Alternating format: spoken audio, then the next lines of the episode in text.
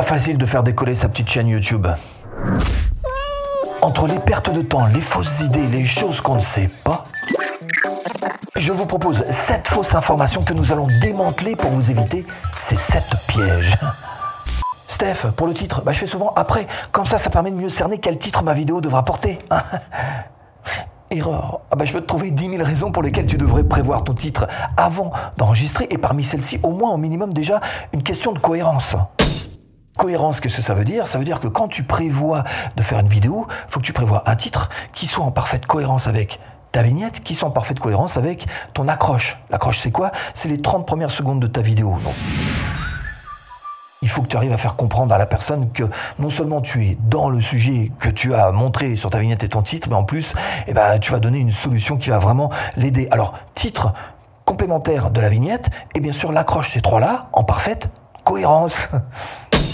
L'intention, bah c'est important l'intention quand même parce que c'est ce qui va te permettre en fait de toucher le bon résultat. Donc tu as ton titre dans ta tête, tu peux pas faire de hors sujet. Tu sais que c'est ça qu'il faut que tu vises. Tu vas mettre une véritable intention, encore une fois, pour satisfaire ton spectateur. Alors l'idée c'est que tu réussisses à faire euh, titre plus vignette, on est d'accord Ça, ça doit être vraiment scindé, ça doit être ensemble, plus l'accroche, plus le script global qui lui aussi va être cohérent avec ce que tu viens de faire, plus l'appel à l'action à la fin de ta vidéo. Voilà, bah là, tu as un ensemble qui tient vraiment la route et qui est un bloc indissociable.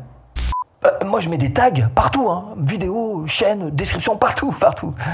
Ah ok, donc euh, erreur classique, hein. toujours penser que les tags sont super importants pour référencer votre vidéo. Non, non, c'est marqué ici. Les tags peuvent être utiles, par exemple, si les mots désignant le contenu de votre vidéo sont souvent mal orthographiés. À part cela, les tags n'ont qu'un impact minime sur la visibilité de vos contenus. Impact minime. Bah, c'est pas moi qui le dis, j'ai rien inventé, c'est marqué. Hein. Alors, par contre, si vous utilisez TubeBuddy, L'avantage de mettre des tags, c'est que vous allez avoir ces gros points verts à côté qui vont vous indiquer quel est le classement sur le moteur de recherche de ce terme en particulier. Alors c'est vrai que moi je m'en sers principalement pour ça uniquement. Quant à la description, vous savez qu'on peut mettre des tags en bas de la description, eh ben ça sert pratiquement plus à rien. Avant, ces tags, et il y en avait trois maximum, ils se plaçaient juste au-dessus du titre. Pas évident d'ailleurs que ce soit une super stratégie, parce que si quelqu'un appuyait dessus, bah, il décrochait de votre vidéo et se retrouvait sur le moteur de recherche avec tout un tas de, vidéos euh, sur ce tag en particulier. Aujourd'hui, c'est plutôt des playlists qui sont à cet endroit-là. C'est-à-dire si vous cliquez dessus, vous allez vous retrouver sur votre playlist qui est en bleu. Ça interrompt toujours, mais au moins, ce sont pour vos vidéos. Bref, le troisième endroit où vous pouvez mettre des tags, c'est sur votre chaîne. Alors vous allez dans paramètres, dans chaîne, et là vous pouvez mettre des tags. Moi j'ai encore tout un tas de tags, il faudrait que je fasse un gros ménage là-dedans. Bref, c'est pas très utile, sauf si vous partez de zéro, ça peut quand même donner quelques indications à YouTube sur le thème que vous comptez développer sur votre chaîne. Donc à part si vraiment vous êtes tout débutant, bah faites le ménage quoi. Dis, euh, j'ai prévu de sortir une vidéo par jour le mois prochain, comme ça ma chaîne elle va décoller. faux, encore faux. Mais non, mais bien sûr, évidemment, si vous sortez une vidéo par jour, vous vous rendez bien compte que vous allez faire baisser la qualité. Alors c'est une vieille stratégie qui marchait, c'est vrai, euh, bien il y a quelques temps. Maintenant, YouTube n'a pas forcément besoin que vous alimentiez sa plateforme en vidéo. Il y en a suffisamment comme ça qui sortent. Il préfère avoir des vidéos de de qualité. Hein. Donc plutôt que de faire une vidéo par jour où vous allez faire baisser la qualité assez euh, irrémédiablement, eh ben il vaut mieux faire euh, moins de vidéos, mais qui soient euh, pas seulement en termes de qualité de production, hein, mais aussi en termes de qualité de contenu. Seul bénéfice, c'est qu'évidemment, tu vas progresser. Eh ben, si tu fais 10 matchs de tennis, tu vas forcément être meilleur que si tu fais un match de tennis. Donc dans cette affaire de quantité versus qualité, il faut toujours essayer de viser la qualité. Alors évidemment, on t'entendra dire qu'il faut être consistant, qu'il faut être régulier. Mais quand on dit ça, c'est être consistant et être régulier dans la qualité et non pas dans la quantité. Steph, j'ai sorti une vidéo qui a pratiquement pas fait de vue. J'ai peur que ma chaîne en souffre. Non, non, ta chaîne, elle va pas en souffrir.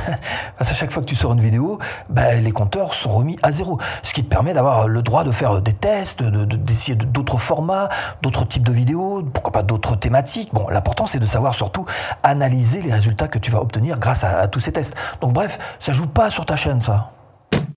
Pourquoi Parce que chaque vidéo est tout simplement traitée à part. Du coup, l'inverse devient vrai aussi, parce que si tu te mets à sortir une vidéo qui fonctionne particulièrement bien, que tu es capable d'abord de le repérer grâce à tes analytics, et ensuite tu es capable de refaire ce même format, alors là c'est tout bénéf pour toi, parce que tu vas voir que d'une vidéo sur l'autre, encore une fois, comme il n'y a aucun impact, tu peux très bien te planter, et puis ça se vend te exploser.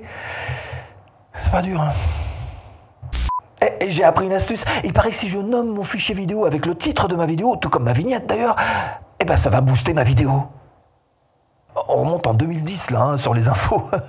non, non, vous pouvez vos fichiers de vidéos comme vous voulez. De toute façon, YouTube va renommer tout ça pour faire entrer ça dans sa grande librairie mondiale de beaucoup, beaucoup de vidéos. Vous imaginez bien qu'ils vont renommer tout ça à leur propre manière. Donc l'idée, c'est que, que ce soit pour les fichiers vidéo ou vos propres vignettes d'ailleurs. L'idée, c'est que vous les appeliez avec un nom euh, bah, qui parle pour vous dans votre propre organisation parce que tout le reste, vous ne maîtrisez pas. Donc restez concentré sur ce que vous maîtrisez. Ça s'appelle le lâcher prise. Lâcher prise sur toutes les choses que vous ne maîtrisez pas.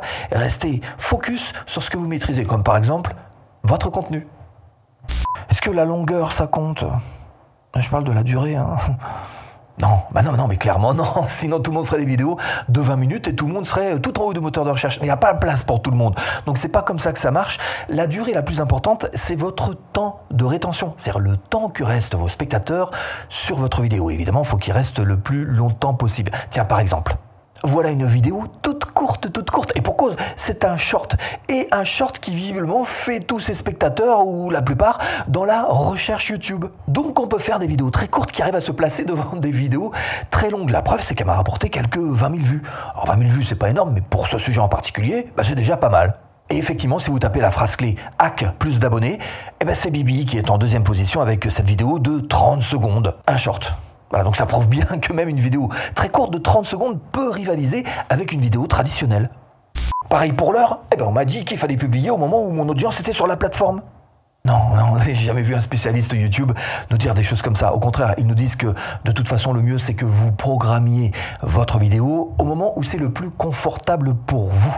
Pourquoi? Tout simplement parce qu'ils veulent nous éviter le burn-out. Il y a beaucoup de YouTubeurs qui sont partis un peu euh, ça. Moi, le premier, hein, il y a très très longtemps. Hein. donc, euh, comme ça, et la tête dans le sac. Donc, euh, ils essayent de nous éviter ça et ils font ce qu'il faut pour que pour qu'on n'ait pas des, des, contraintes, voire des astreintes qui poussent à ce point-là. De toute façon, les 24 premières heures correspondent au pic de promotion de la vidéo. Donc que vous envoyez à 8h du matin ou à 23h, vous aurez ces 24 heures. Plus quelques jours, ça dure à peu près une semaine, mais le gros est là dans ces 24 heures. Vous les aurez, quel que soit le moment que vous choisissez pour envoyer. Ce qu'il y a de sûr, c'est que euh, ce, ce moment que vous allez choisir n'aura aucune influence sur les performances long terme de votre vidéo. Et pour avoir des vues, eh ben en ce moment tout le monde dit qu'il faut avoir des suggestions YouTube plutôt que de viser le moteur de recherche YouTube. D'abord, YouTube a ses modes. Hein. Et je peux vous dire que durant ces quelques années, j'en ai vu passer des idées fumeuses. Restons simples.